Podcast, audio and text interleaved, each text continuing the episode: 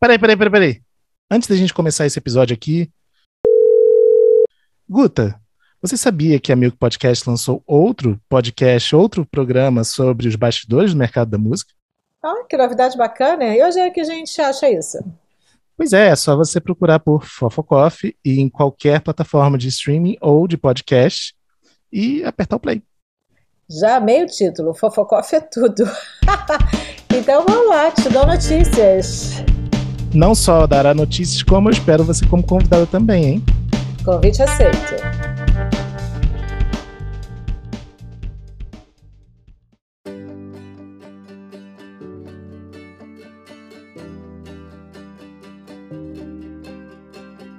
Bem-vindos ao sétimo episódio da segunda temporada do Fast Forward, o podcast sobre música e bastidores do mercado. Eu sou Fábio Silveira e estamos hoje todos aqui, começando com Bruno Costa.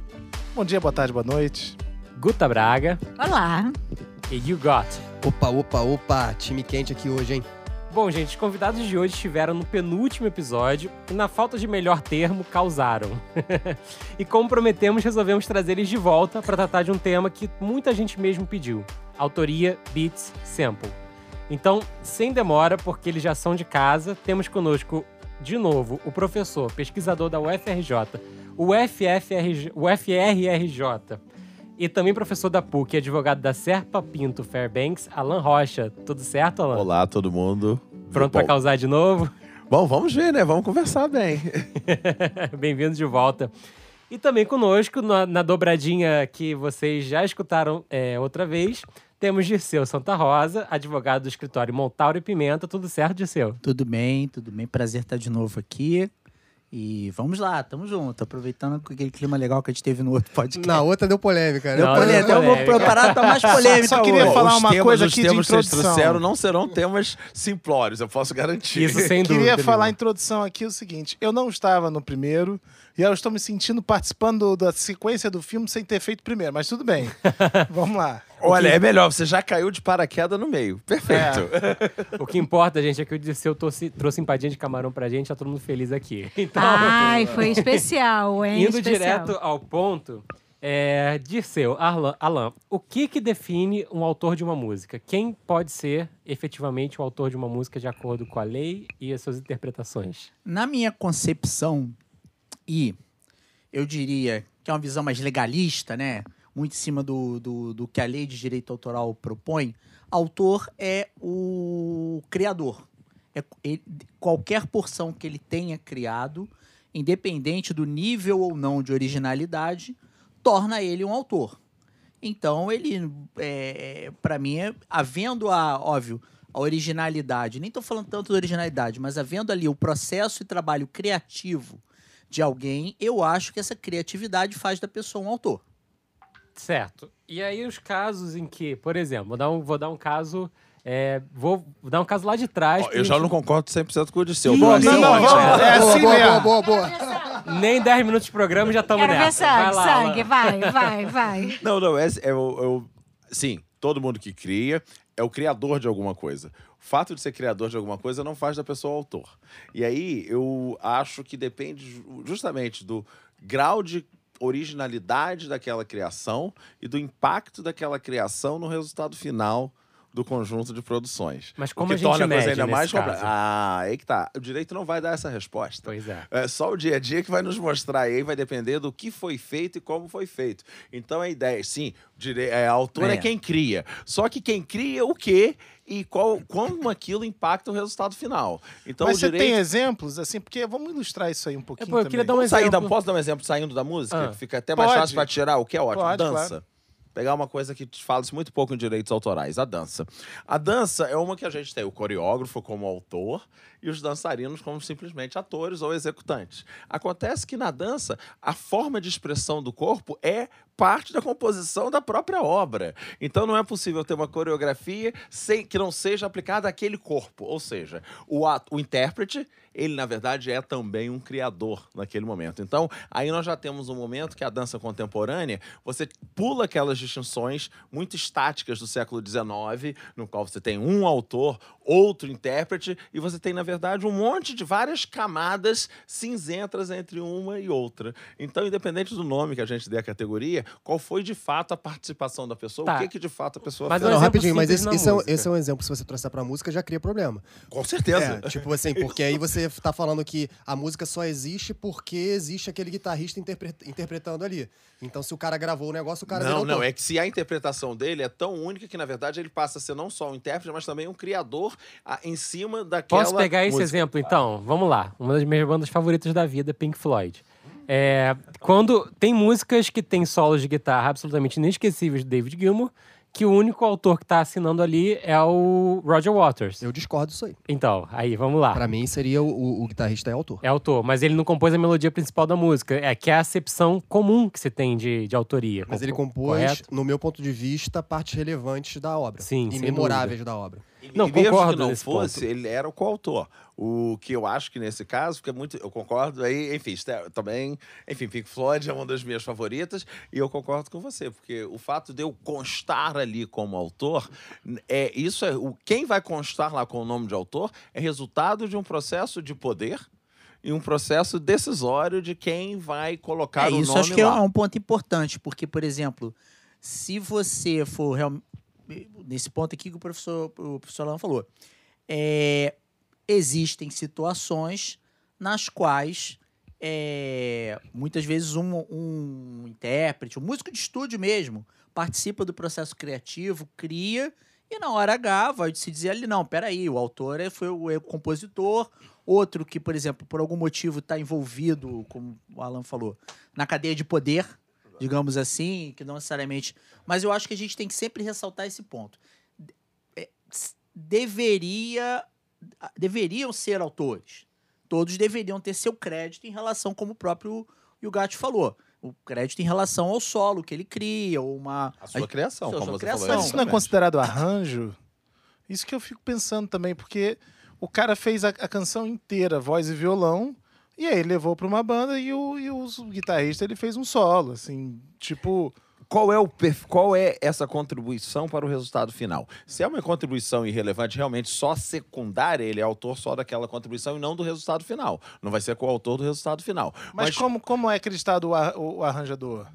Olha só, isso aí só no caso a caso, infelizmente, a É, questão de é caso autoria caso. e a divisão, e esse é o problemático que eu quero trazer. A legislação ela define categorias gerais. Autor é quem cria, o Uhum. intérprete quem, na verdade, dá vida àquela obra, interpretando, etc, etc. Acontece que essas categorias pensadas no século XIX no início do século XX, elas não dão conta da realidade atual com muitas possibilidades. E, ao mesmo tempo, quando você entra com uma... Você tem essa função, só que no desenvolver da obra, você assume outra função, a sua contribuição passa a ser diferente, ou menor, ou maior, Esse- e o esse seu impacto passa deu- a ser diferente. Então, independente do arranjo inicial, o que acontece é que eu só vou saber quem de fato é autor daquela obra no final, depois que a obra estiver pronta, e quem de vamos- fato Vamos contribuiu voltar porque o seu exemplo foi bom. Vamos voltar que o exemplo foi bom. Na verdade, vamos pensar na música clássica, né? Chopin escrevia literalmente notações musicais na partitura e aquilo ali se tornava uma música replicável por qualquer orquestra, pianista ou quem quer que fosse no mundo, né? É, ali era um modelo de se fazer música e de se reproduzir música. Nós tivemos uma revolução fonográfica em que se passou a se escutar música gravada, a invenção do microfone permitiu se fazer música de uma outra forma, e a gente viaja no tempo até o, mundo que nós temos hoje, em que a imensa maioria dos artistas sequer escreve uma, uma, uma partitura ou notações musicais para aquilo ali ser, ser reproduzido, né? Então, existe uma mudança que é uma mudança na concepção de, de se, compor uma música, na forma de se arranjar a música, até na forma de se criar a música, né? Fica, tá fácil até agora. Agora vamos trazer para o mundo de hoje, em que os exemplos ficam um pouquinho mais complicados. Por exemplo, um artista que cria a base de uma música, a melodia principal de uma música, mas entra um beatmaker para Aí, criar ó, os o beats. tema polêmico. Aí o tema Tava fica nossa- polêmico. Tava no nosso podcast. exatamente. É, isso, e só para entender bem, é, a canção já chegou no formato redondo, voz violão ou voz piano, harmonizada e, e melodia resolvida, harmônica e melodia resolvida, e aí entra um produtor que coloca um beat em cima. É isso? Isso. Ou, na verdade, pode ser que o produtor tenha criado o beat junto com- naquele momento de criação da canção. Não, porque eu acho que isso muda. Então, vamos, vamos explicar Olha por quê. só, foi perfeito. Isso muda. Isso muda, Toda muda. a sequência muda. E aí mu- muda o, a, a, o- a categoria que a gente vai colocar cada um. Cada uma dessas pessoas. Porque são categorias que não adianta eu pensar na categoria previamente. E esse não é um problema. Esse é uma realidade do mundo atual. Não adianta eu pensar previamente como que aquilo se desenvolve. E aí, antes de passar a passada pro Disseu, eu acho que a gente, ao falar da música, a gente precisa dar um passo atrás e pensar no audiovisual, que tem muito, um histórico muito mais longo de múltiplas contribuições para o resultado final. Então ali as questões ficam muito mais, digamos, claras no sentido do problema, não no sentido da solução. E foi como você falou, é, você tem uma situação muito clara onde mudou-se a forma como se, se cria música. Então você pode ter uma criação que sai do beat. Você pode ter um, por exemplo, um beatmaker, alguém que é convidado. Ah, eu queria que vamos dizer que o processo criativo pode começar pelo beat, ou pode começar simplesmente por uma por uma parte instrumental que o beatmaker fez com alguém, estava em estúdio, independente de estúdio, fez numa, num, num, num- no home studio, o que seja, ele fez ali dentro e, mais uma vez, é, usando da criatividade dele ou não.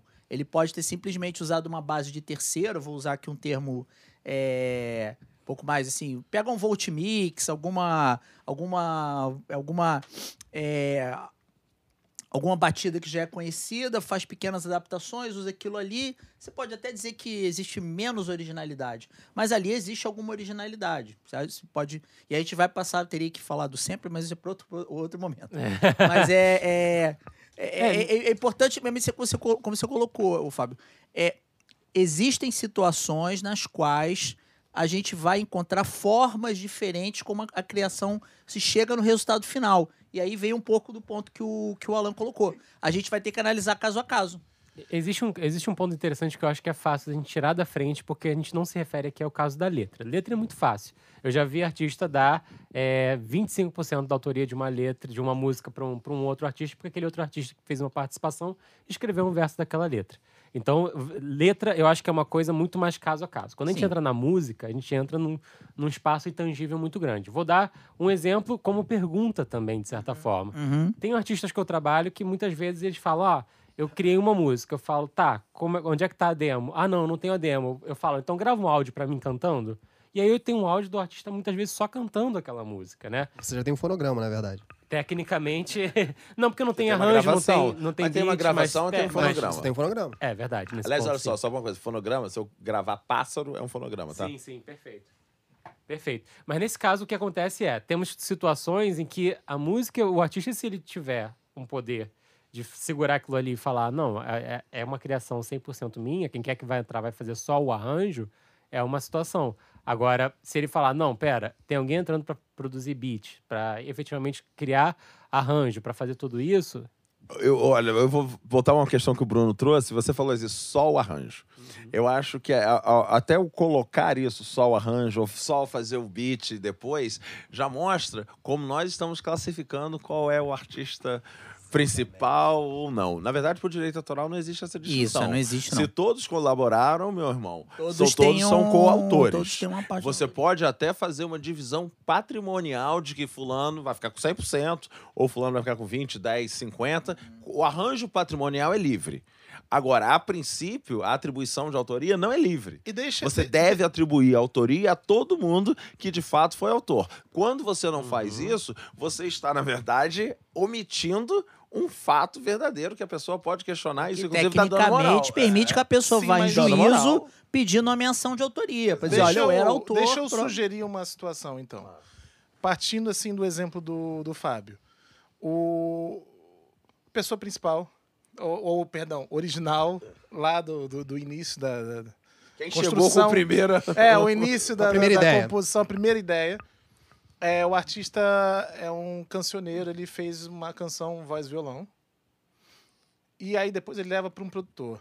Seria uma possibilidade ele registrar primeiro essa voz e violão como canção e depois, quando ele leva para o produtor, registrar aquilo como uma versão ou alteração? Ele pode, como uma adaptação. Na verdade, adaptação, aquilo, aquilo é. é. uma adaptação. Ele tem a, a primeira versão daquilo, Uhum. e depois ele levou para alguém que contribuiu, deu um acréscimo, aquilo virou uma outra coisa. Bom, o resultado dessa outra coisa não é mais só dele, do inicial. Exato, Isso aí mas já aí é, já dessa é acumulado forma, com pelo todas menos- essas novas contribuições. Dessa forma, pelo menos ele garante a versão original que ele fez 100% sozinho como uma Mas autoria Mas ele não vai prática- negociar aquela, prática versão, aquela versão inicial. Na então- prática, acaba não acontecendo. Porque isso que você falou é, é possível? É.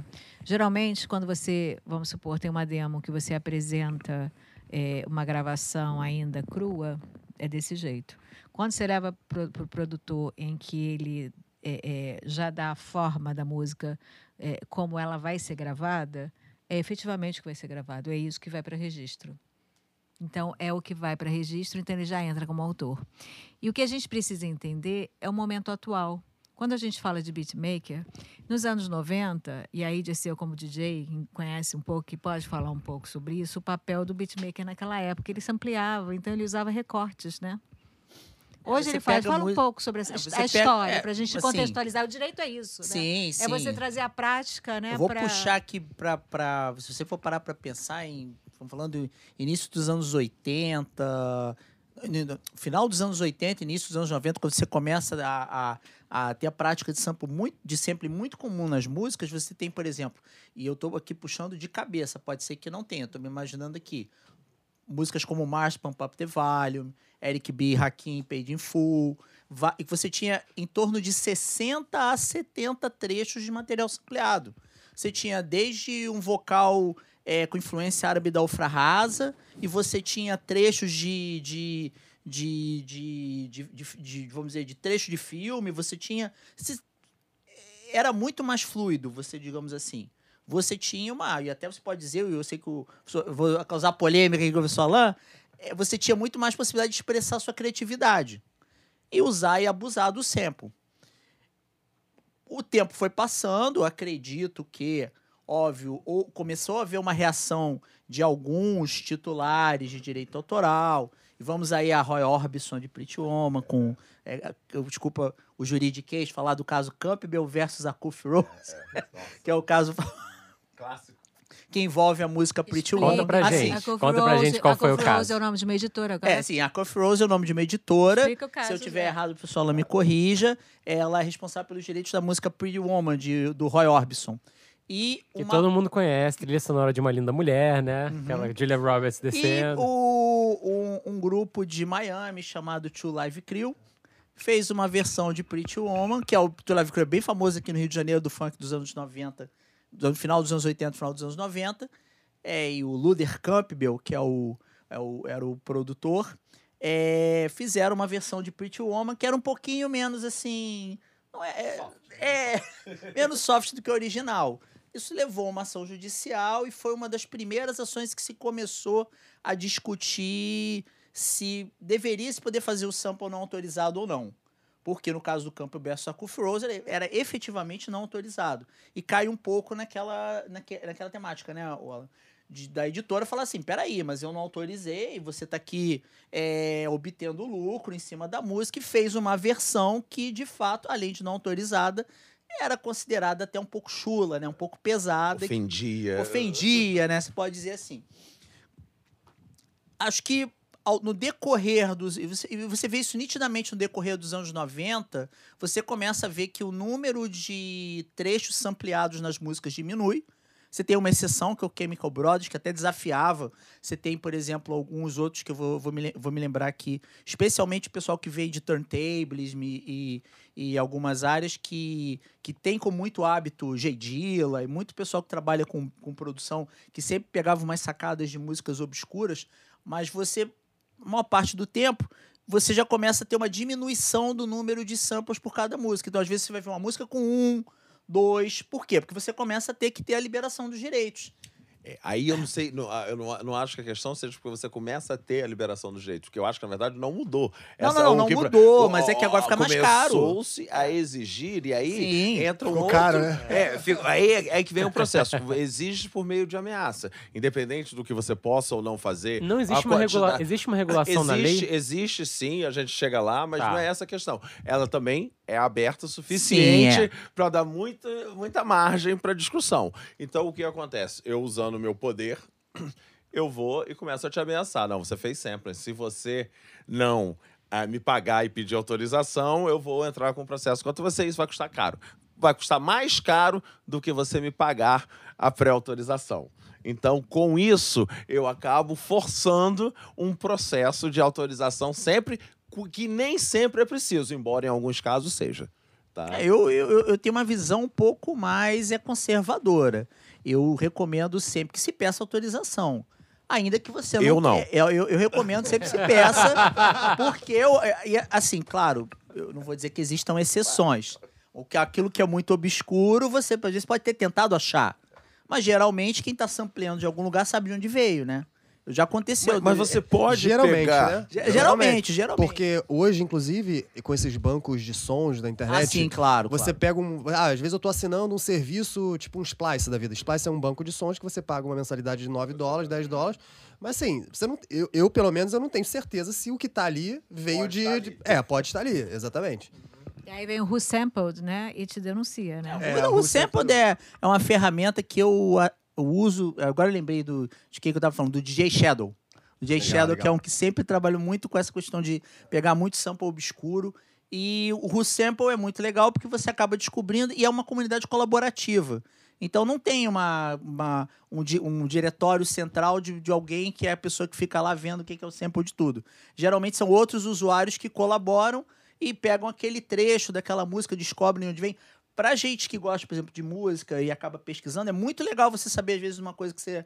você- e você acaba conhecendo um som que você nunca ouviu antes. É muito legal.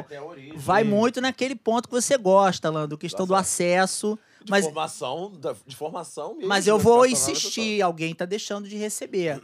É, mas a alguém questão é o deveria receber. Esse é o ponto. Será que deveria receber? Será que lhe é devido? Porque eh, nós temos essa lógica, criou-se essa lógica muito difundida de que qualquer uso precisa ser pago. Não precisa, nunca precisou. Não, não Isso precisa é ser uma pago, eu posso lógica autorizar de que nem- graça. Nem, autorizado. Não, não, não. Não precisa ser pago nem autorizado. Eu não preciso risco é pedir. teu, né? Por isso Não, que eu, não, eu posso, sei lá, eu sou aqui o compositorzinho. Com todo respeito, não existe compositorzinho, mas eu sou compositor. Amanhã o Kanye West quer usar um trecho de uma coisa minha, eu posso até teoricamente falar, tudo bem, você pode, desde que você me dê um... Disseu, dependendo do trecho, ele crédito, pode né? Usar. Créditos tava lendo. Dependendo do trecho, ele pode usar sem pedir sua autorização e sem te pagar. Essa é justamente a questão. Você É- acredita e que- nisso? Eu acredito, não. Defendo isso e tenho certeza disso em vários casos.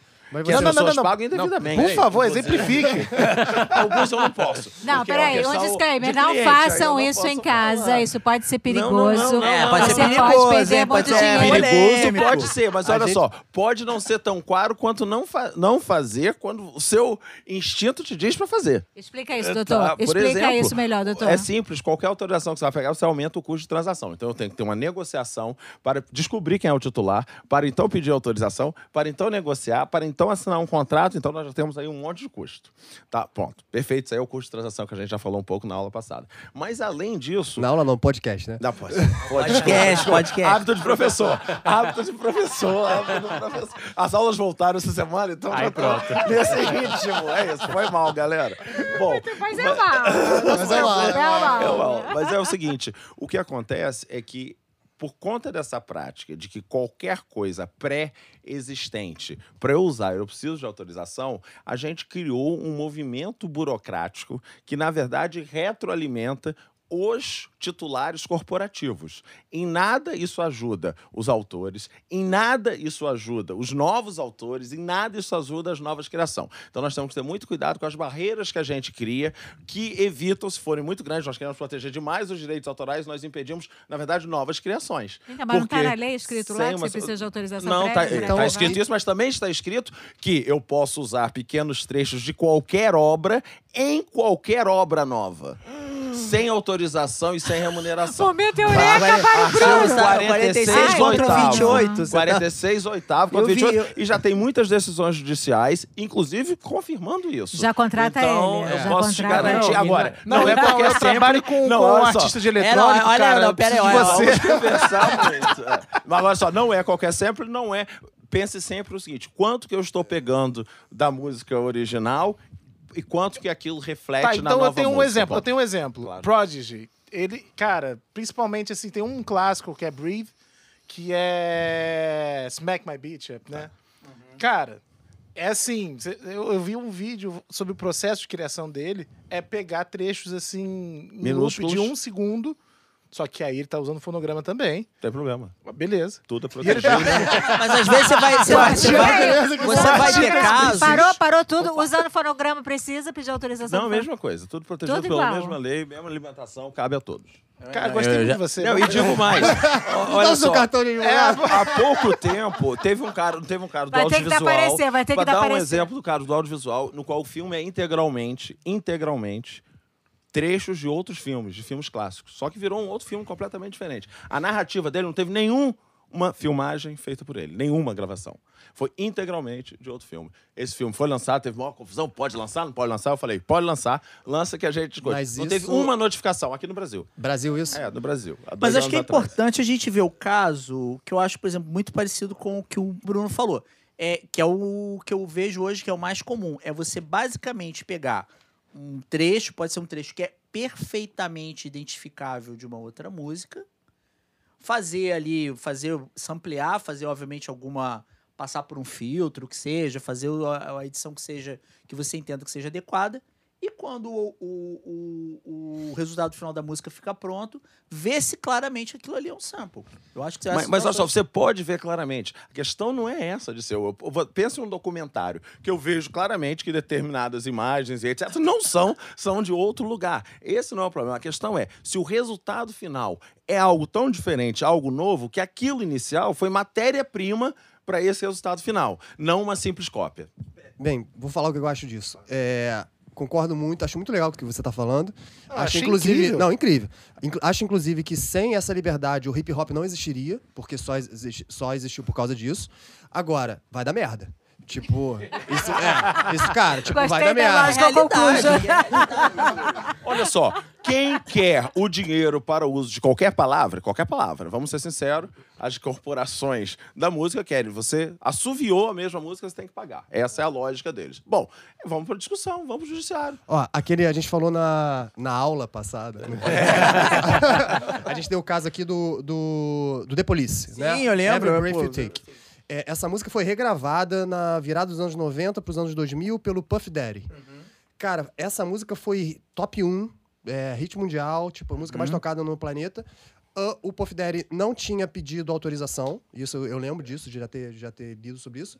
E todos os royalties autorais que ele ganhou dessa música foram pro. The- na verdade, pro The Police, não, foram pro, pro Sting. Sting. Com o Sting como, como aquele autor único que não deveria ser Por isso que não música. teve discussão. Essa, esse é um outro problema. Isso, isso acaba num problema na gestão coletiva, que é onde acaba se jogando isso para ser resolvido.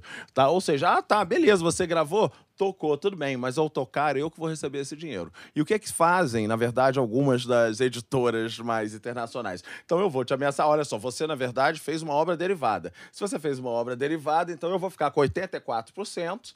Afinal de contas, aquilo na derivação. Esse caso foi 100%, tá? Tá, não, sim, mas é o que eles, quando eles chegam alguma coisa, eu vou ficar com tanto, você vai fazer apenas o seu apenas uma obra derivada, é uma adaptação, enfim, é um É Isso é um problema. É aí que eu falo do poder de quem tem o poder desse controle do etc. Agora, nos quem tem o casos poder do eu- catálogo, né? nos Que hoje é quem casos- tem os quem tem o poder do catálogo, quem tem os catálogos. E que eu acho justíssimo, afinal de contas, financiaram isso, né? Quer dizer, eu vou ser sincero.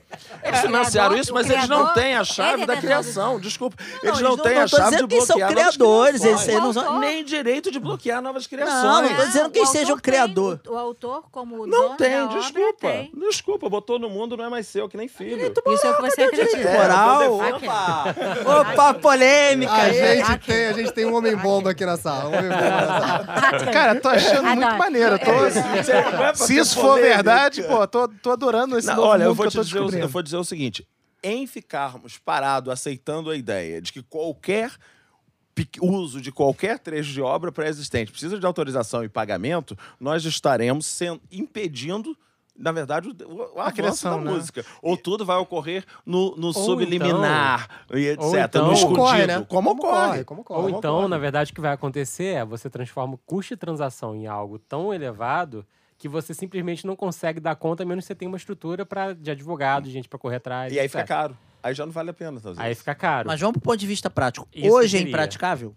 Hoje, hoje alguém tá deixando de fazer alguma coisa por causa disso? Está, é fato. Não, mas assim, deixando Está. efetivamente. Está. Não de fazer, mas de lançar, tá. Não, de está, lançar, está não. deixando de fazer. Está deixando de fazer. Isso é Às vezes fato. até desfazer, só pensando Está. nisso, né? É, no eletrônico é. eu vejo muito isso. A redução do uso de sample, com certeza. Olha, eu vou dar um Sim. outro exemplo mais claro. Recentemente, vou pegar o Stairway to Heaven e tal, que foi sujeito, Marvin Gaye e tal, várias coisas. O que acontece? Isso, essa ideia de que qualquer uso de qualquer coisa anterior é um plágio ou é não autorizado, leva a uma situação no qual todos estão ameaçados de ações de, infringe, de infringement de direitos autorais. Por quê? Qual- não existe, enfim, 100% novo, zerado de A, de A a Z, dificílimo. Então, você está sujeito permanentemente a uma notificação, a uma ação judicial e etc. Se você não tem dinheiro para se defender, você acaba não fazendo com medo das consequências. Ou Mas se isso não é você porque tem você dinheiro não pra se defender demais, juridicamente, ou você porque você vira não uma possa vítima. Porque não criativamente. vale o custo. É porque não vale o Não vale o custo. custo. É porque não vale o custo. Então, existe sim um custo de se defender.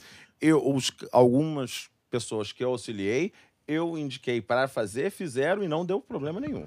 Eu tenho agora tem que ser duas- o como Mas fazer. isso é o risco, Eu né? tenho dois É um risco. exemplos aqui para jogar na mesa para que dois exemplos que perderam na justiça, tendo que ceder a outros autores a canção ori- eh, original, né? Enfim.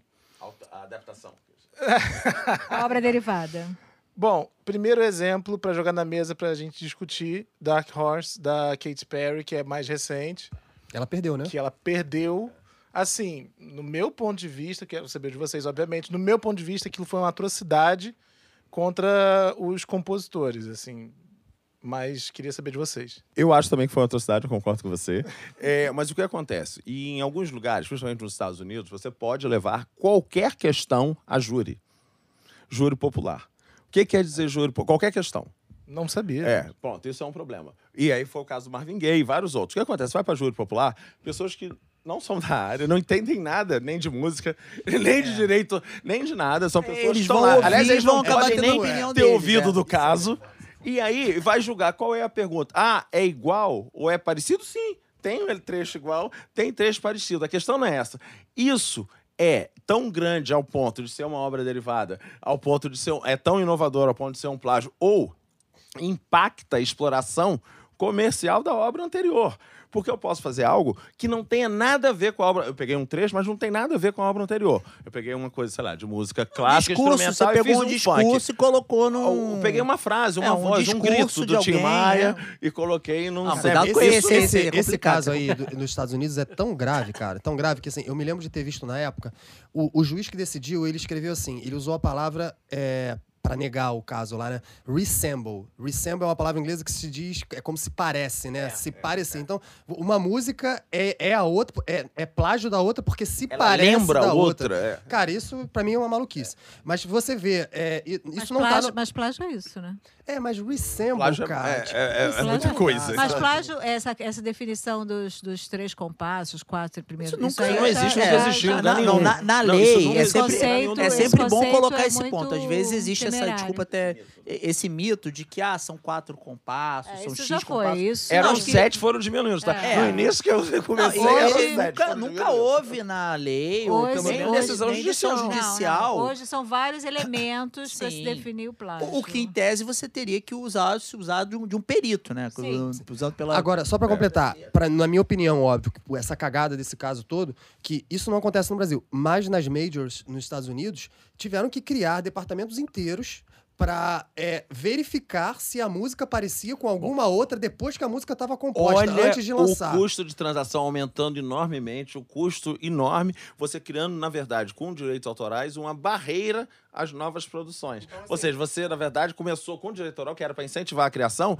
e em determinados momentos você começa a dificultar e bloquear as novas criações. Imagina você num Isso estúdio, vira você é um autoral contra artista, si mesmo. Você é um artista, aí você grava uma música, produz num- com um produtor, mixa, e aí, em vez de lançar, tem mais uma etapa na cadeia produtiva que é ver, mandar por um advogado para ver por algoritmo se ela se parece com alguma E para ver coisa. qual o risco de lançar aquilo para eventualmente é, poder se questionar. Sim, esse, esse é o grande custo que se traz com isso. Sim, e aí o segundo exemplo. Quem- desculpa, quem perde? Os pequenos. É, Sempre. Isso é verdade. E o Sempre. segundo exemplo é Radiohead com Creep, que teve que ceder parte da autoria para os compositores do The Hollies, que tem aquela música é, Air There Breathe, eu acho. Essa, esse caso eu não conheço. Pois é, e aí assim, o Radiohead deixou de tocar durante anos essa música porque eles provavelmente estavam super chateados, né? Mas eles perderam o caso. E aí, é, é, assim, eu acho complicado porque nesse caso específico, cara, não, não tem assim Nada. absolutamente nada. É o, é o mesmo O intervalo. problema é que a gente não viu o processo, então eu não sei exatamente é qual o foram as mesmo provas intervalo trazidas. e um tom diferente, um tempo diferente, com uma melodia diferente em cima, tipo, o que, que tá acontecendo? Eu vou trazer outro caso pra mesa que tô lembrando aqui. É, às, vezes, às vezes os ouvintes conhecem. É Danger Mouse, o Grey Album. Sim, sim, isso. É, pra quem não, não sabe, tem o, White Album lá Uhum. dos Beatles. O DJ Danger Mouse pegou o Black Album do Jay-Z. Isso, Todos a capelas. E, e fez uns recortes e, e fez um mashup com o White Album dos Beatles com o Dark, é, Dark O Album Black do, Album. Do Black Album do, do Jay-Z. E saiu lá um negócio chamado Grey Album. Foi mostrado pro Paul McCartney, Paul McCartney adorou, achou maneiríssimo, foi mostrado pro Ringo Starr, achou maneiríssimo, foi mostrado pro Jay-Z, achou maneiríssimo. A EMI, editora, bloqueou essa parada e não, e não, e não saiu. É o famoso, né? É o, a quem É o interessa. poder. É. Como eu disse, é o poder. É o poder do controle. Então nós não podemos esquecer que ao ceder e transferir direitos autorais, nós estamos cedendo, transferindo o controle sobre a música. Direitos O- patrimoniais. o- é, os direitos sobre o controle do que vai poder ser feito, o que que não vai poder ser feito a partir dali. Então nós temos também que ter muito cuidado ao analisar. Não, o direito autoral precisa ser ilimitado porque o autor precisa proteger. O autor cede todos esses direitos. Então nós estamos falando aí de concorrência, de outras questões E da mais sérias. realidade que a gente vive, né? A gente vive uma realidade que, por exemplo, um Grey Album provavelmente circulou, de certo modo, entre aspas, fora do radar, como muita coisa hoje circula, se a gente for parar para pensar. Quanto se cria hoje, se coloca disponibilizado, vamos dizer, plataformas que não são necessariamente é, as plataformas tradicionais hoje de distribuição digital de música, mas plataformas alternativas que permitem você entrar com conteúdo muito rápido, Hoje você tem muita coisa que é criada em cima e que depois é que o, o eventual titular dos direitos, a editora, quem quer que, que tenha direito sobre aquela música. Eu tô lembrando aqui, puxando um caso muito antigo, não me lembro como esse caso terminou, mas é um caso que me, me é muito, é, digamos assim, que eu gosto de Front 42. Eu gosto de eletrônico. E o bonde do Tigrão, todo mundo se lembra daquele, daquela entrada. Eu, pô, amigos em comuns que eu tenho com o pessoal da banda. No caso, o pessoal da banda não gostou. Não achou interessante ter virado funk, né? especialmente ter tido sucesso e não ter sido lembrado. Não me lembro como terminou, que tô puxando de cabeça, não me, não, não, não, não me preparei psicologicamente. Mas certo, te- tentando trazer para uma realidade, basicamente a história do sample é em que medida impacta a música que tá que, que é quanto da derivada. música anterior e quanto da música anterior está e representa na música nova. Mas mesmo Eu acho que esse é um ponto muito chato. Mas mesmo que seja um trecho, às vezes 10 segundos, né, que, que tem algum impacto, porque tem muitas. É uma zona muito cinzenta, claro. né? É, N- por isso que é o caso a branco. caso que acaba sendo. Exatamente. É uma- nessa zona cinzenta, por exemplo, quando, é, quando são, sei lá, 5 segundos, que impactam de, de uma forma bastante importante a música. Não era o caso também de, de se ter é, um pedido de autorização e remuneração? Não é só o percentual, é o quanto de fato que ele impacta no geral. Eu posso pegar 5 segundos de uma música e, na verdade, ela um virar loop, 50% da outra. Eu vou pegar a frase principal ou o refrão principal, que são duas frases, e repetir aquele refrão Ele em o inúmeras maneiras. Bom, olha só, break, isso antes acaba do virando uma obra adaptada. Isso aí não é uma obra nova. O ponto que a lei permite não é só a nossa legislação que permite, várias outras legislações permitem isso, a nossa é até restritiva em vários aspectos, é que a nova obra seja de fato uma criação nova, não uma justificativa para reproduzir parte da anterior. Beleza. Tá? Esse é um ponto chave. É importantíssimo que a nova obra criada ela seja uma outra coisa, diferente da outra, no qual o outro criou um building block. Você tem apenas algo que ajudou a construir essa nova. Ou seja, vão ter sim pequenos trechos, estrofes, frases, isso, etc. Mas a nova obra ela vai ser distinta da outra. É diferente de eu simplesmente ah, colocar um ritmo de dance numa música antiga. Isso é outra coisa, isso é uma adaptação. Não é um remix, isso não, isso né? não é, não é um remix. É um, realmente uma criação Ah, nova. é legal você falar de remix. Pra vocês, o, o, o DJ que remixa, ele é, é autor da obra? Da obra adaptada, sim. Aquilo pra mim é uma obra adaptada. Eu tendo a concordar. Eu acho que o. Mas não é a prática de mercado. não é a prática, não, sabem, não é né? a prática de mercado. Pra mim, ele não é. Pra mim, assim, ele não é autor. eu, eu diria assim, que existe um nível de originalidade que pode existir num trabalho de remix. Ele não mudou a composição. Ele fez um novo arranjo. É, Ele não, ele não Mas é uma obra adaptada. O que não quer dizer que ele, Como se ele precisa de uma autorização. Mas, mas mais outra uma vez, adaptada, ele precisa como, de autorização. Como o Fábio Não. mencionou, Pra fazer. não é a realidade do mercado. Não, mas o Guti, Ele é mexeu no fonograma. ponto, eu ele acho que mexeu no fonograma. Mexeu. Isso, na realidade, mas- Não o fonograma, ele não mexeu Não, mas muitas vezes ele muda trechos de melodia, tem, tem umas coisas que não são tão, tão, tão preto Ele- no branco. ele- assim. Eu ele- acho que se o ele no arranjador ele, ele também tem que ser acreditado como coautor, o remixador ele tem que ser acreditado como Mas o coautor. Aqui, por arranjador, exemplo, o arranjador ele pode ser contratado como arranjador, ele ganha um, um FII. Ele Mas não, olha só, ele ganhar é um FII autor. não quer dizer que ele não seja autor. Só quero lembrar. Esse é um outro ponto. Não é a forma. No, no, no post que você fez, aí tinham vários comentários do beatmakers e etc. O arranjador li- ele entra no conexo, ele não entra no autoral. Calma, calma, calma um pouquinho. Depende da contribuição que ele faz. Porque, a princípio, sim, ele entra no Conexo, uma música acompanhante, como se fosse isso. Mas depende do- do- do- da contribuição que ele faz. Dependendo da contribuição, ele, na verdade, é autor, ou ele é coautor. O fato dele ser contratado ou não, e ele não ter direitos patrimoniais sobre aquilo, que é possível, isso não quer dizer que ele não seja autor, e não tem que ter Não. o seu crédito levado como É autor. porque só Ele a gente é- está considerando, ne- nesse caso, né, Alan? A gente está considerando o resultado final desse remix como uma obra nova. É isso. Ele está considerando. Que ele pode até não ser. Eu tô pensando ele É, sendo É Ele uma pode não nova, ser, é. é. uma nova gravação. Isso, mas uma Não nova é uma gravação. nova uma nova obra. Pois é, não, obra, isso- isso- é um novo é- rearranjo. Se você rearranjou, aquilo é uma outra. Se você rearranjou, Então, é uma outra mas vamos pegar um coisa. exemplo. Uma obra ela pode ser gravada, pode ter várias gravações, pode ser gravada por diversas vezes, com arranjos diferentes por diversos artistas. É, Ana E cada um é um Júlia. fonograma, Ana sem dúvida. Júlia Nós foi um gravada exemplo. pelo, pelo Los Hermanos, no, no, no arranjo lá do, do Los Hermanos, rock, sei lá como é que você chama isso, o axé, enfim, que eles odiaram, né? E pararam até de. de- são arranjos É. Não são adaptações? Não virar. Isso não, Não, são não, adaptações? não, Como não. Se eu mudei, olha só, se, Não. desculpa.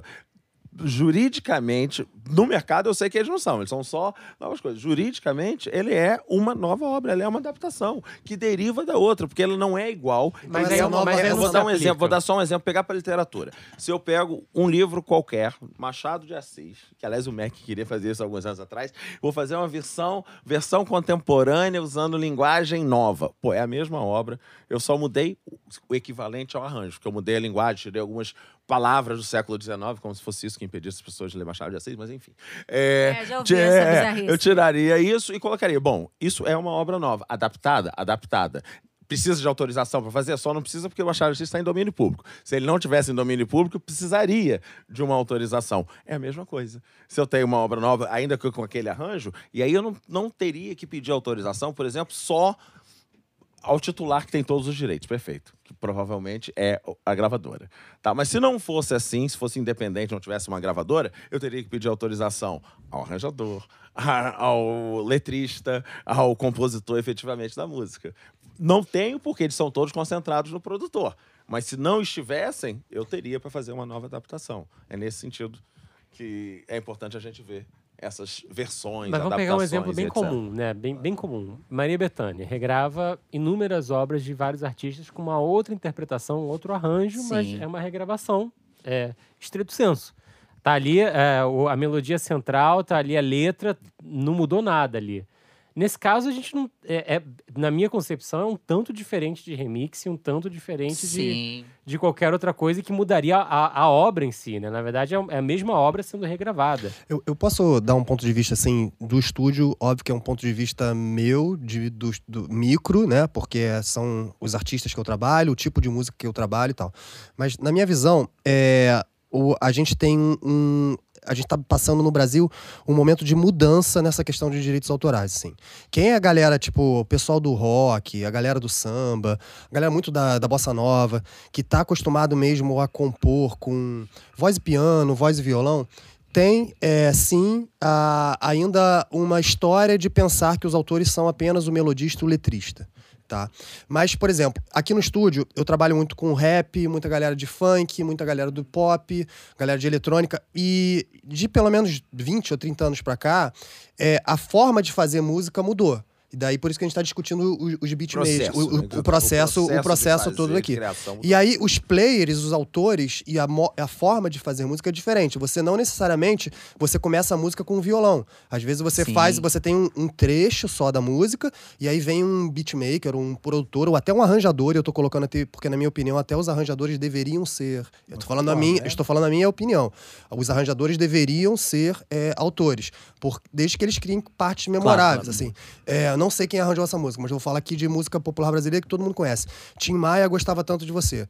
Quando eu escuto essa música, é, eu acho. Eu nem lembro quem é o autor e não sei quem é o, o- o arranjador, mas vou dar um exemplo é, livre.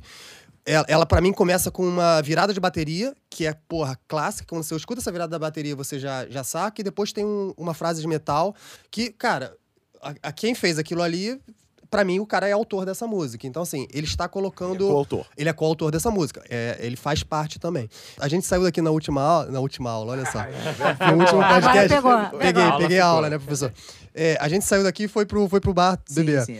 E aí, lembro que eu falei com vocês, assim, é, eu tive uma Eu fui tomar experiência. chá. Foi tomar mentira, você tomou vinho. E eu água com gás. Todos, né? É, eu me lembro que eu, eu contei um caso pra vocês, é, estudando na Inglaterra, lá, é, composição, uma cabeça, assim, totalmente diferente, assim. Eu me lembro que, ah, pô, o mercado para inglês já divide logo, assim, um, 50% da obra é para um negócio chamado top line, né, que é o nosso letra e melodia. Então, existem profissionais que se... Ah, o que, que você faz da vida? Eu sou o top liner. Sim, sou o top line. O que é o top line? Eu faço letra e melodia. E, e aí tem uma outra parte, que é 50%, que é o backtrack, que é o beat. E aí você vai trabalhar na Inglaterra, nego já sabe que 50% é do, é do top liner e 50% do beatmaker. Não tem discussão, né? E aí eu me eu contei pra vocês. Tinha um professor que ele deu um exemplo, que ele falava assim, aqui na Inglaterra e nos Estados Unidos também, tem um negócio que a lei diz que é autor quem deu uma contribuição. A palavra é contribution. Ele falou assim: tem um caso clássico que foi da Rita Ora. Rita Ora é uma artista de rapper é, é, inglês. Que ela tava no estúdio, tava com um produtor fazendo uma música. É, estúdio grande, tá ligado? Assim, tipo, sofazão atrás. E aí, pô, o que, que é que ela faz? Vai trabalhar com o produtor e leva os amigos pra comer pizza e, e- e beber cerveja atrás. E passa a noite ali fazendo música. Teve um cara dessa gravação que eles estavam seguindo, estavam fazendo os arranjos, estavam fazendo a melodia, e ela virava pra trás e falava assim: tá legal isso aqui? Tá bom? E o cara lá atrás no sofá falava assim: porra, tá, segue, tá muito bom, tá, porra, tá bom. No final da música, a música foi lançada e esse cara, amigo, pretenso amigo, pediu, entrou em juízo e pediu pra, pra ser autor da música, porque, segundo, segundo ele, ele alegava que ele deu uma contribuição pra música, porque os caras estavam num processo criativo e se a pessoa levantou a mão e falou sim, está bom, eles foram pra um caminho. Se ele falasse não, está ruim, a música teria se tornado outro caminho. E aí, moral da história, ele falou assim, cara, era tipo, primeira aula, vocês estão agora trabalhando aqui na Inglaterra, por favor, não leve nenhum amigo pro estúdio pra comer pizza, porque senão vai dar merda. Faz sentido. É, o, o que tá por trás disso aí, é, isso tem um certo sentido. Pode parecer estranho, mas tem um certo sentido. O que tá por trás disso aí é a ideia de que coautor é aquele que participa do processo decisório do resultado final. Tá? Isso é uma lógica que, enfim, faz parte da doutrina jurídica, isso de vez em quando volta. Então, é importante lembrar isso. São duas coisas que eu acho, são duas linhas que é importante a gente lembrar. É, qual é de fato a participação no resultado final, criativa no resultado final, é, e outra é o comando desse processo criativo.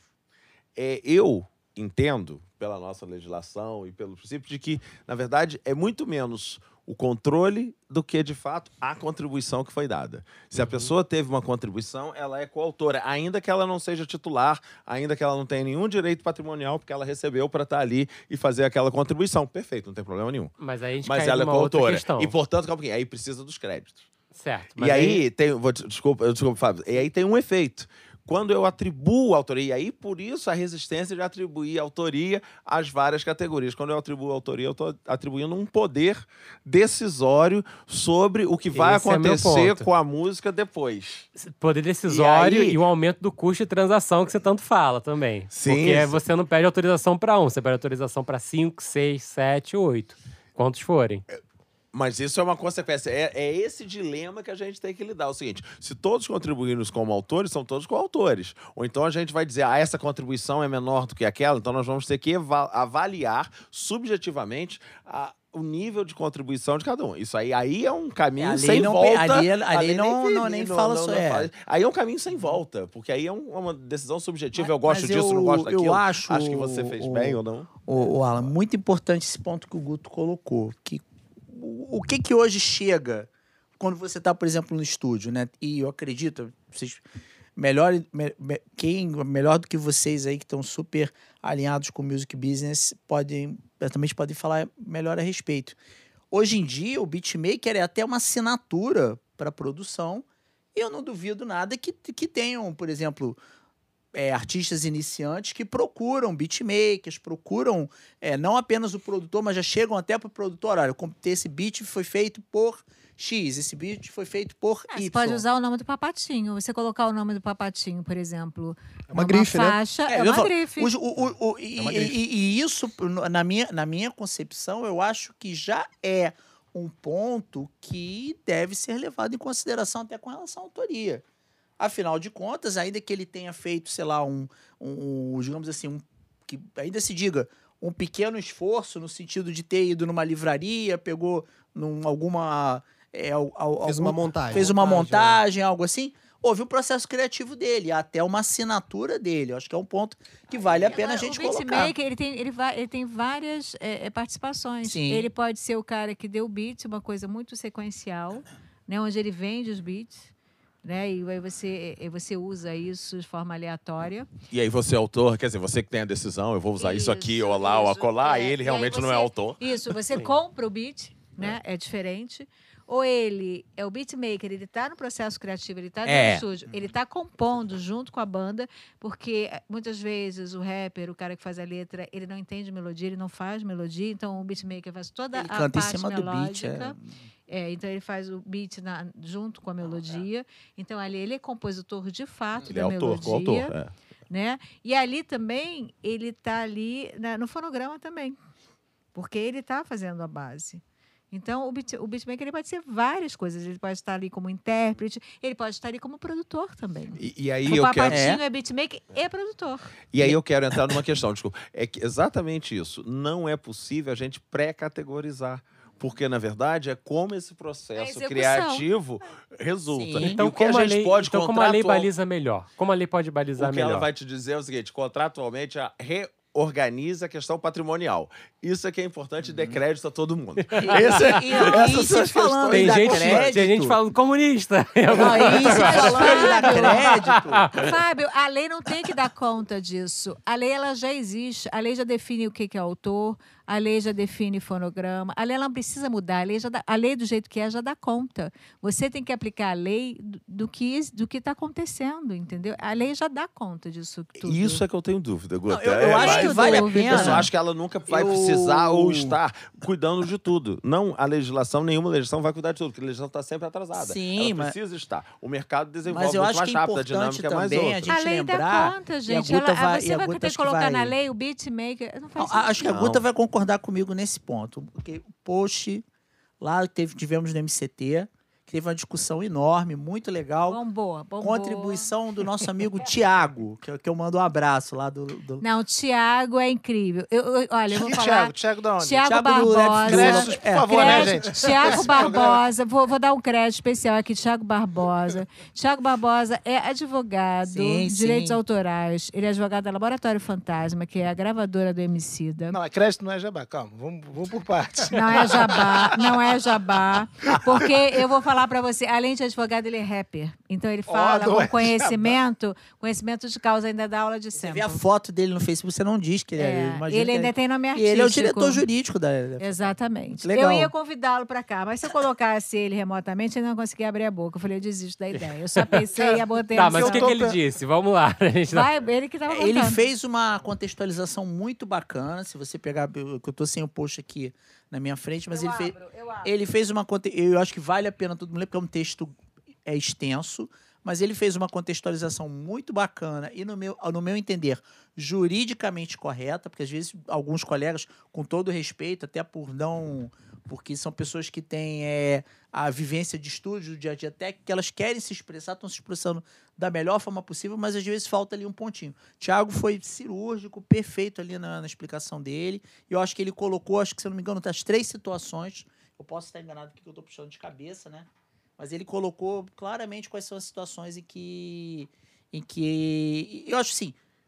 A polêmica continuou, né? Tanto que foi uma polêmica que veio do nosso, da primeira edição do nosso É, podcast. pra quem não conhece, o MCT é um grupo fechado de, de chamado da música Ah, é, mal, Tecnologia. Aí, da Guta aqui com a Pediu gente. convite pra Guta pra entrar. É, mas a Guta, a Guta pode pedir pro Thiago de repente tornar público e a gente oferecer isso pra todo mundo. A Guta tá procurando ali, ó. Enfim, enquanto a Guta procura, eu quero ir pra um último tema antes. Antes, de- antes de você ir pro último tema, posso voltar? Polêmica, Ó, polêmica, polêmica. É, Volta. o, o Igote falou uma coisa assim muito ah, interessante. Bom, nós temos essa discussão de quem vai para autoria ou não, ser o autor, isso te coloca numa outra posição. Aí é que está a ponto-chave. Ser autor traz duas coisas. Eu colocar em você a categoria autor tem duas coisas. Uma te dá um outro status. É um status diferente do que ser colaborador, do que ser alguém que deu uma contribuição técnica, diferente do que alguém que deu uma contribuição artística, mas não criativa. Então, isso é uma coisa social. Tá? Quando eu digo que eu sou autor, para o mundo, eu estou numa outra posição. Diferente da anterior. Isso é um ponto. É, então, existe, uma, existe um status, existe uma briga a respeito disso. Bom, o resultado de eu atribuir autoria são os direitos patrimoniais. E o controle sobre esses direitos patrimoniais e a necessidade de eu transferir esses direitos patrimoniais. Pronto. E um terceiro ponto é o seguinte: já há muito tempo, a ideia de autor usada como marca já é muito antiga. Tá? Inclusive, eu não lembro exatamente o caso agora, mas existe um caso até famoso. Vou resgatar, quem sabe a memória até o fim do programa volte. No fim do século XIX, uma editora americana eh, tinha um autor muito famoso de livros infantis e etc. O autor morreu, a editora ficou quieta, continuou publicando durante 10 ou 15 anos livros com o nome dele, porque ela contratava ghostwriters para escrever sobre aquele nome. É um exemplo mais clássico de, na verdade, o autor como marca. E essa é uma discussão que o Foucault teve muito forte, que, na verdade, o autor tem essa ideia de uma marca, porque o autor, primeiro, ele, ele ganha o seu estigma, o seu nome a partir das obras que produz e do sucesso que fez. A partir de um certo momento, o que ele passa a ser a marca que dá o carimbo às obras. Que é tá? uma E gente lógica, para um enfim, parêntese aí interessante, é uma lógica que está acontecendo muito no streaming do ponto de vista do artístico, por outro lado, né? Você tem um estúdio, uma distribuidora, um distribuidor não, mas um, um selo, um estúdio, Um que estúdio assina a música como artista. Então, na hora que sobe para as plataformas digitais, coloca lá é, o nome do estúdio, da, Time do selo. né? É como se fosse uma, uma marca mesmo, né? Eles colocam como marca. E o Então- problema é a categoria que eles se colocam lá. Que é uma Sim. falsa categoria. Não é- então chega a ali ser já artista. é, eles não são artistas. Mas, eles são mas outra cai, coisa, são mas produtores, recai, são outra coisa. Então, mas recai Eu no mesmo discordo, eu acho que eles são levantou. artistas. O cara Pode eu ser. tento concordar é. com, com, com, com o Yugati. são- Eu acho é, que. Ah, não, eu acho é que um o selo ele é um administrador. Não, não, mas eu falando assim de times de produção. Sim, Sim, sim, não, você tem- é, você tem o tá. time- é. Eu pensei que apenas um justamente o Tá, não, selo. Ele tem um time de o produção, selo não, é. você ter só um selo, desculpa. tem alguém selo. é um recorte específico, é um Tá. selo de hip hop, é Tá, bem tá, específico, que é uma tá, grife, na tá, verdade, tá, no tá. final das contas, que cai na mesma questão. Antes da gente, É, tá. da gente, da gente finalizar, eu tenho mais um ponto aqui que eu queria levantar, que é um- uma outra questão que, para mim, eu queria ver a opinião polêmica eh, do Alan e eu disse eu contrapondo, que é a questão da citação. Tá. Citação não é sample porque não utiliza o fonograma. Citação, na verdade, é o próprio artista é, citando a letra ou o- um trecho de uma música, né? É uma melodia de uma música em outra música, né? Ou seja, tecnicamente a correlação é autoral e não artística, né? Só, só uma coisa, por que que... ah, olha, não é, se utiliza o fonograma, não é citação? Hum, que a gente convencionou chamar de sample. Só por isso, tá bom. É. Boa Mas resposta. eu concordo com o Fábio, né? Boa pergunta e boa Essa resposta, é- né? a resposta é essa. Então, isso aí já respondeu boa parte. Não, ó, a gente tem dois eh, advogados e historiadores de direito autoral aqui, mas sim, tudo que eu li tem, pô, música clássica, antes do Sim. século XIX, assim, existia um negócio chamado homenagem. Então era muito, muito tranquilo e muito comum você eh, ser um artista, gostar de outro artista, e eu vou fazer uma homenagem à obra dele. Um pintor chegava e pintava um quadro igual ao do outro, assim. E aí é antes do, do, do- do direito autoral. capitalismo. Exatamente. Então, assim, por que, que a gente não pode pensar que se eu estou usando um trechinho de uma letra de outra pessoa para minha obra, incorporando, é, eu não posso fazer uma homenagem pra essa pessoa. É Tô jogando no ar aqui. pela Eu lógica. chamo-se de homenagem, que é uma justificativa para dizer que eu estou usando a obra sem autorização, em certo ponto. Ou uma inspiração. Mas, por exemplo, nas artes plásticas, nas artes visuais, essa discussão está muito mais avançada do que na música. Porque, por exemplo, a instalagem, você usa várias vezes material de outras pessoas, etc. Então, nas obras, nas artes visuais, nas artes plásticas, isso já está muito mais adiantado. Essa questão realmente da uma, de uma pós-autoria, ou de uma autoria muito mais coletiva do que a gente vê na música. Talvez porque tenha menos dinheiro, de fato, É. envolvido. Então, E, e- esse e é, um tão, ponto é tão importante. cinzento, eu tô até com o Bruno aqui, posso dar um depoimento. Não vou citar nomes, fica calmo, ele me olhou aqui agora. Eu tô super calmo. Calma. A gente estava trabalhando essa semana, inclusive eu- o Bruno estava no estúdio, uma artista é, que mostrou uma música pra gente e citava uma obra de um dos grandes poetas e da música MPB brasileira. Assim, é, e a gente ficou na dúvida se a gente podia, se essa música podia seguir ou não, porque tinham três ou quatro é, palavras que remetiam a uma obra de outra pessoa. Apesar de ser uma frase extremamente genérica, assim. No meu entender, pode e vai em frente, não tenho a menor dúvida e brigue por isso. Perigo, perigo, perigo. É, eu, eu, eu, eu tenho uma visão um pouco diferente. Eu acho que, mais uma vez, é uma visão, no meu entender, acho mais conservadora. É, eu acho que nessas situações é interessante você sempre verificar, ter uma posição mais. Mais uma vez, acho que a posição é um pouco. Depende muito de cada artista, quer dizer, acho que um artista mais exposto é um artista que provavelmente tem que pensar dez vezes antes de fazer uma citação. Inclusive, sabe, por exemplo, se for o caso, até pesquisar, colocar ali. Mas, tipo, Disseu, isso não cerceia e bloqueia o processo criativo de tal maneira que, na verdade, torna o direito autoral contra si mesmo? Não sei, não, não, não, Adorei. não sou, Não, não, é sou. Podemos isso, pensar é sobre isso. isso. É. É, vamos seguir assim. Não, mas porque- o ponto, o ponto do Disseu é importante. Eu, acho, eu, eu vou defender aqui também, pelo seguinte. Não, eu acho importantíssimo o ponto dele, porque vai ter custo. Pode vir a ter custos para a pessoa. Por exemplo, se eu coloco um, Que nós, letra, advogados, eu coloco agradecemos. quatro, cinco é, frases ou uma frase inteira, e aí a pessoa de lá acha que tem o direito de receber Mano, às vezes é só o direito de receber. Às vezes é só o direito de receber. A pessoa pode ter o direito moral dela ali, Sim, que mas tudo bem, vai usar como desculpa. final, lá no não, claro, mas depois ela pode dizer, ah, não gostei da, da...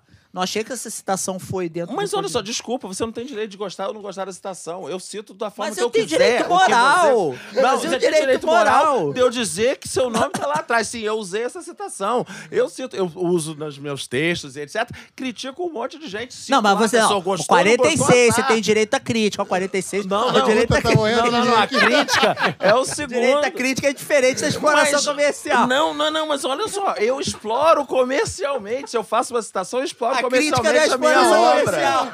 Claro que é. Eu acho que o Claro Alan que fala é. essas coisas e dá o cartãozinho dele, eu tenho certeza. Não, não é essa. Eu nem tenho cartão. Você vê, nem tenho. trazer ainda, o meu eu na pronto. É aí, isso, desceu. você.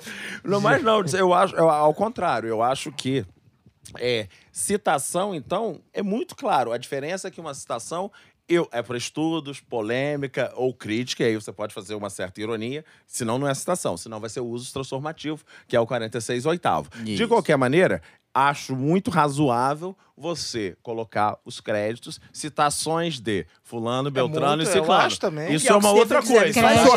aos ouvir. direitos morais que devem ser... Ressalvada a hipótese, no meu entender, mais uma vez, a interpretação um pouco mais conservadora, ressalvada a hipótese de que aquela pessoa cuja obra foi citada pode eventualmente não achar que a citação tenha sido dentro de um contexto que ela tenha entendido. Se Eu não sei que for nós não concordamos ofensivo, nesse ponto. Não, se não for ofensivo à honra da pessoa ou a da obra, azar o dela. Ela pode não gostar. Mas, mas, mas, Mas Só aí deixando claro, a gente tá- muito a gente tá cinzenta, não falando é de isso, gente? é uma citações- zona cinzenta. Mas olha só, zona o direito é área cinzenta. Essa ideia de Não, quem não é é do mais direito. cinzenta do que a de média, que o direito vai dar a resposta objetiva, não vai. Tudo bem, mas a, gente, vive a no gente tá mundo... falando de citações de letra, mas citações de melodia também. Tanto faz. De tudo. Tudo. Fonograma. Só que assim, Citação não está limitada à letra, É. a texto, a É, não, nada porque as disso. pessoas primeiro já pensam assim, pô, ainda mais no É, Brasil que a assim- gente tem uma cultura muito de, do letrista, né? Sim. Eu tava até bati um papo um tempo atrás com o André da Hitmaker. Um abraço, André. Daqui a pouco você tá escalado por aqui, estamos combinando. E ele, e ele falou assim, contou a história dele, e ele falou assim: Poxa, eu vim do samba, eu compunha é, samba enredo, e tem a galera do samba tem isso do.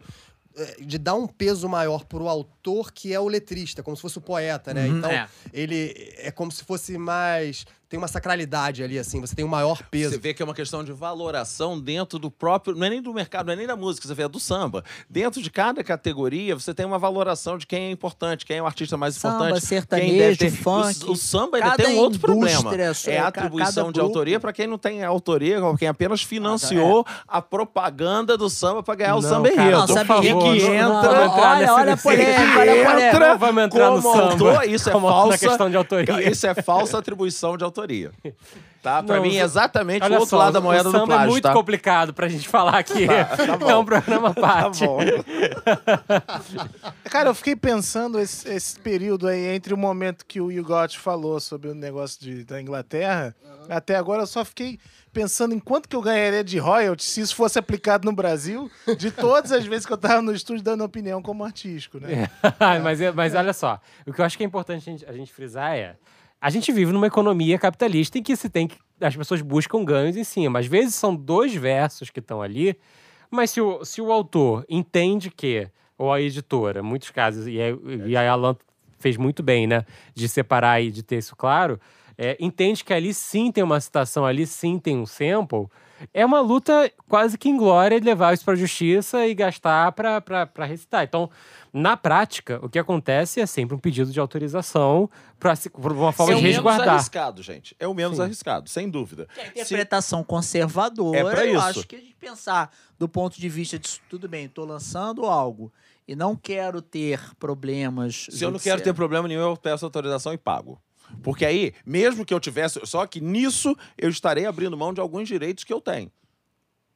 E eu não preciso, e o que eu estou defendendo é o seguinte: eu, como artista, como autor, não tenho que estar abrindo mão desse direito de usar pequenos trechos de outras obras. Quais- eu quais posso, para fins como isso, de usar pequenos trechos para criar novas obras. O- a questão é o seguinte: claro, eu posso é o seguinte, não quero ter essa apurrinhação, o investimento vai ser alto, vai ser uma música pop, então eu vou pagar porque vai sair mais barato. Mas não porque eu não quero a briga. Em alguns casos na é verdade, mais... eu tô assim curioso. Como assim evitar a apurrinhação? Porque, na verdade, isso é a primeira apurrinhação que você tem, né? Mas ela pode ser menor. Não, é sabe por quê? O, por que o que acontece? O que, não, o que acontece? As editoras, algumas delas vão começar a te mandar notificações Aí o autor não ameaçadoras. autoriza. Ah, É, isso é um perigo danado. Não, cara. é uma chatice danada. Não, mais É leve é o takedown da música. É, pois é. É, Gente, antes, antes que a gente leve o o nosso takedown aqui, bora pro Aperto Play.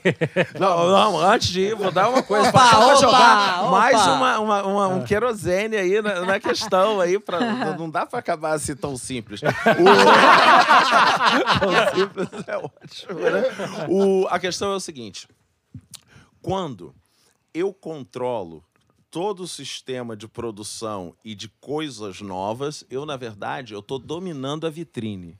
Ao eu dominar a vitrine, ou seja, o que, que vai ser exposto, se eu posso fazer o takedown com qualquer pequena coisa, eu, na verdade, estou controlando a formação do gosto. Quando eu controlo a formação do gosto, eu estou controlando o que vem no futuro. Então, eu controlo o futuro de várias maneiras. A única coisa que pode ficar no ar, a única coisa que pode ser feita, a única coisa que pode ser reproduzida. E isso só favorece a quem está no jogo há muito tempo e que domina toda a cadeia economicamente. Isso não favorece as novas criações, isso não favorece a inovação musical, isso não favorece os produtores independentes, isso não favorece a música independente. E, digo mais, esse sistema, vejo que está em colapso. Esse sistema como está não vai durar, tá? É isso. Muito bem. Filosoficamente, vamos pro aperto play. Bora pro Aperto Play. Bora lá então, aperta o play pra ficar num clima mais light aqui, falar de música. Vale falar que a, a discussão continuou por 10 minutos aqui pra se acalmar. e Obrigado, agora, exatamente. e agora vamos para Não que a gente não estivesse falando amplamente sobre música no ar e fora dele. Mas vamos lá, começando pelo Bruno Costa. Pra quem você aperta o play hoje? Então, meu, eu, eu- olha, essa parte vai ser polêmica pelo seguinte: eu vou fazer um aperta o play um pouco antigo e um não aperta o play, que nem sempre acontece, mas às vezes eu, eu gosto de jogar, ainda mais no episódio tão polêmico assim. É, meu aperta o play. Vai ser a menor das polêmicas. É tipo aquele pra quem você não é tira. por isso, é por isso mesmo, vai passar Pra despercebido. quem você não tira o chapéu, é tipo isso? Não, pra quem eu acho que não vale o play, né? É, meu aperto play, e é só porque eu não mencionei anteriormente e tá no meu repeat até agora, é a Billie Eilish com a música tema do 007, Que inclusive é, saiu notícia recentemente, hoje eu acho, que a estreia do filme vai ser adiada por causa do coronavírus. Eu tô bem puto. Mas. Mas é. No Time to Die, Billie Eilish. É a primeira vez que eu ouvi, eu achei coisas interessantes, mas eu fiquei meio assim. Foi, não foi uma digestão que veio da primeira vez. Eu precisei ouvir várias vezes. Quanto mais eu escuto, mais eu gosto da música. Não aperto play para o pro projeto Sol da Hayley Williams, do Paramore, que ela vem lançando coisas. O Guto até botou a mão na boca ali porque ela tá muito preocupada com o que eu vou falar, mas calma.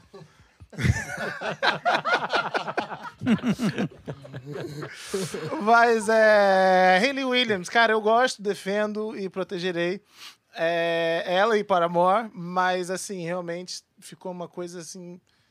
Não vai pra lugar nenhum, não é novo, não emociona. Alan, pra quem você aperta o play?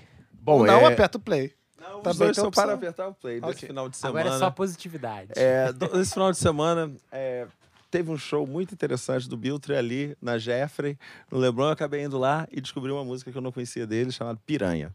Eu acho que essa é Maravilhosa, é que a gente não pode tocar música, apesar de você não concordar, mas eu não, Não, quero canta um pedir trechinho aí pra gente, só pra gente Tudo. lembrar como é Não, que é. mas aí eu vou dar um segundo. citação aí, ó. E, além disso, o segundo que eu Muito escutei bom, é isso aí. recentemente, que tem tudo a ver com o mundo da música atual, chamado O Jogo Virou não pode. da Mitra. Pô, muito obrigado. Tu fez o meu jabá aqui, né? Aí, aí, tá vendo? muito que só o título, o jogo virou pra música. Muito Por legal. isso que vocês combinaram esses 10 Cara, minutos não- aí não- de é. pausa.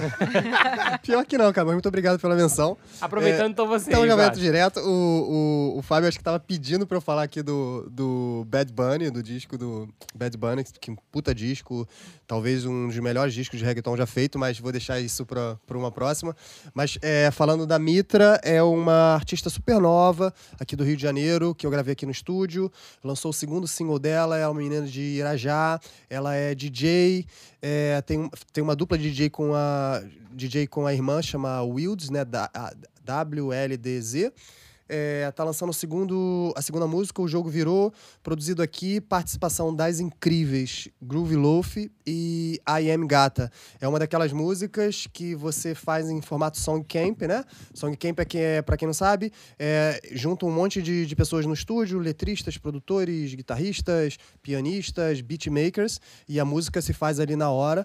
Você faz um split agreement, né? Tipo, o que, que é isso? É tipo, é um combinado do que, de, de qual é a participação de, de cada pessoa naquela música. É, o que, que eu costumo fazer para evitar problemas? Aí eu tô dando depoimento pessoal de, de daqui. Eu, eu- a gente tenta não brigar muito de quem é maior autor do que o outro, né? Tipo, ah, a minha parte vale 30%, a sua 20%. Por quê? Porque fica uma discussão infindável. Então, porra, para evitar problemas e ficar amiguinho dos amiguinhos e voltar a fazer música com eles, divide igual. E essa música foi assim. Então, tá aí, Mitra, o jogo virou. Maravilhoso. Muito bom. Dirceu. É, o meu aperto play, hoje de certo modo um pouco genérico, a gente está gravando esse programa no mesmo dia que eu fiquei sabendo do falecimento de um grande amigo meu de Washington, um DJ que chama Sam The Man Burns, faleceu, se eu não me engano, soube do falecimento dele nesse fim de semana. Uma pessoa incrível, uma pessoa que quando eu, eu morava nos Estados Unidos, pô, pessoa super legal, um DJ que, pô, eu acompanhei. E sempre que eu vou ir, ir aos Estados quer dizer, que eu vou aos Estados Unidos, sempre faço força para encontrá-lo tocando. Infelizmente, não vai ser mais possível, mas é uma pessoa muito legal. Se vocês tiverem a oportunidade de ouvir algum trecho do, do, do trabalho dele, tem muita coisa dele disponível em diversas eh, plataformas. É, quando fica aqui, eu, eu ia trazer uma outra coisa para Perto Play, mas eu acabei, soube há poucas horas antes da gente gravar, sobre o falecimento dele. Fiquei muito tocado. É uma forma de homenageá-lo. É um amigo bacana e quem puder ouvir alguma coisinha dele, super legal. Um trabalho super bacana que ele Repete tem o de nome house. dele pra galera. É Sam Burns, que é Sam, entre aspas, The Man Burns. Se você procurar no YouTube e diversas outras plataformas, você vai encontrar algum material dele muito bacana. Beleza, maravilha. E Guta? Então, eu, em homenagem ao Dia Internacional da Mulher, vou de Carol Conká, Olha. que eu acho ela incrível, empoderada. E ela, ah, numa participação nessa faixa, com Johnny Hooker, que eu amo, Muito bom, e muito com bom. Raikais. Eu amo esses meninos do Raikais. O nome da música é Pronto pro Rolê. Uau! Ou são maravilhosa. É você saindo daqui, né? Total! Com o Alan! Alan, vamos juntos! Bom, partiu, prontos, partiu. partiu, prontos pro rolê. Gente, eu, eu fico Vamos ampliar por E aí. viva a sede, viva a sede. Vamos fazer o beatmaker. E eu fico com uma recomendação aqui, o disco novo de uma artista que eu acho absolutamente incrível, que é a US Girls. US Girls é o projeto é, solo, não dá pra dizer projeto solo, né? Na verdade, é o projeto de uma cantora, compositora, instrumentista americana, Meg Remy. É absolutamente brilhante. Ela lançou o, o último disco dela, se chama In a Poem Unlimited. Foi um dos grandes discos de 2018, se eu não me engano. E ela aproveitou que ela estava em turnê é, tava com um set de músicos, com acho que eram 13 músicos, uma coisa incrível, sopros, vibrafone, uma parada sensacional. E falou: Bom, eu tô com umas músicas novas, eu tenho os músicos em turnê, bora aproveitar, fazer umas sessions e gravar meu disco novo. E gravou o disco novo com a mesma galera que já tava fazendo um show inacreditável da turnê que ela tava fazendo ali. E ela fez um disco chamado Heavy Light, que é um disco bem incrível que equilibra trauma pessoal com trauma social e fala da relação da economia com os traumas como a gente é, passa crescendo, né? E se eu fosse definir sonoramente, seria como se a Kate Bush tivesse gravado o Young Americans do David Bowie. É realmente, assim, absolutamente brilhante. Recomendo muito US Girls Heavy Light. E é isso, galera. Muito obrigado novamente, Alan, Dirceu, pela presença aqui hoje. Foi um prazer e eu tenho certeza que as provocações reverberarão. Todos Maravilhoso. vivos, todos vivos. Prazer estar aqui com vocês, Vamos gente. limpar o voltar, sangue hein? aqui Vamos que voltar, porque acho que ainda tem muito assunto pra gente tratar aí. Falar do Ah. samba, hein? Tem que falar do samba, tem que falar de inteligência artificial. Vixe. Até a próxima, pessoal. Valeu. Valeu, valeu.